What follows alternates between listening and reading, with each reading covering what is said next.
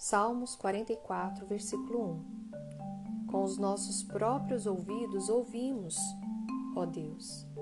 Os nossos antepassados nos contaram os feitos que realizaste no tempo deles, nos dias da antiguidade. Tecnologia versus relacionamento. Você já parou para pensar o quanto a tecnologia tem nos ajudado a estudar e a conhecermos coisas novas? Olha, eu fico encabulada cada vez que sai um modelo de telefone novo com vários recursos, são fantásticos. Ou até mesmo um modelo novo de computador.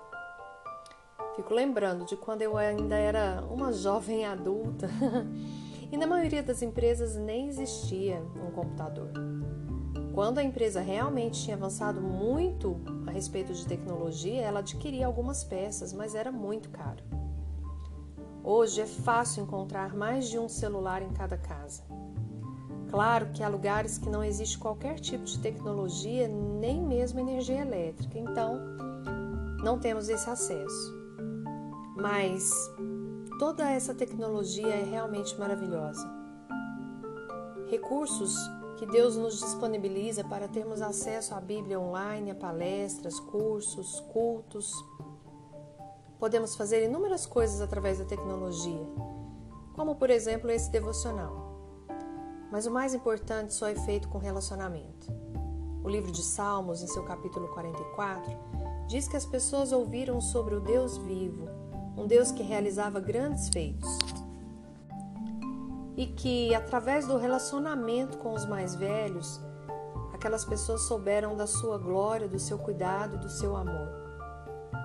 Nessa manhã de devocional, eu gostaria muito que você refletisse quais são os relacionamentos que você tem cultivado e que te trazem à memória, ou melhor, que te fazem lembrar dos grandes feitos do Senhor. Quais são as pessoas que mostram para você aquilo que pode te dar esperança? Porque elas já viveram esperança e sabem que esse Deus não dá esperança só agora, ele realiza milagres incontáveis desde a criação do mundo. E você? Como você tem contado os grandes feitos do Senhor? Já parou para pensar que de uma hora para outra tudo pode terminar? Se, por exemplo, de uma hora para outra a internet, a energia elétrica e tudo que a gente está tão acostumado no nosso dia a dia deixarem de existir? Como é que você saberia das histórias e dos feitos passados de Deus? Mais ainda, as pessoas que estão perto de você te procurariam para perguntar sobre a história de Deus, desse Deus? Te buscariam para saber mais sobre quais as histórias que ele deixou escritas e que talvez elas não tivessem mais acesso a partir de agora? Hoje eu fiquei triste. A tristeza veio porque eu soube que o STF proibiu existirem Bíblias em escolas públicas e também em bibliotecas públicas em nossa nação. Para mim, um retrocesso, não somente porque ela é a palavra de Deus viva e eficaz, mas também porque eu creio que agora começou uma grande guerra. Uma guerra que nos mostra que cada vez mais este livro não será aceito em nosso meio e eu quero fazer uma pergunta para mim e para você, para que a gente possa refletir.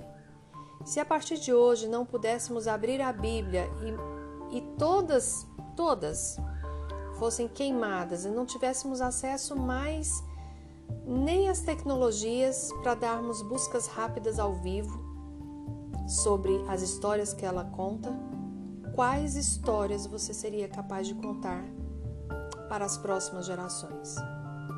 ou até mesmo para alguém que esteja perto de você. Pense nisso. Quais histórias da palavra de Deus você seria capaz de repassar? Não sabemos quando isso acontecerá, mas precisamos ser cartas vivas do amor de Deus, porque pode ser que alguma hora não possamos mais abrir a palavra e lê-la. A democracia tão pregada hoje em dia, infelizmente, não vale para todos.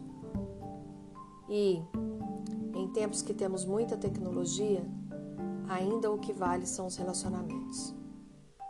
O que está escrito na carta viva que é você? Que histórias dos grandes feitos do Senhor você sabe contar? Aqui É Daniela de Alcântara, direto do Devocionais Mulheres de Prata, para o seu coração.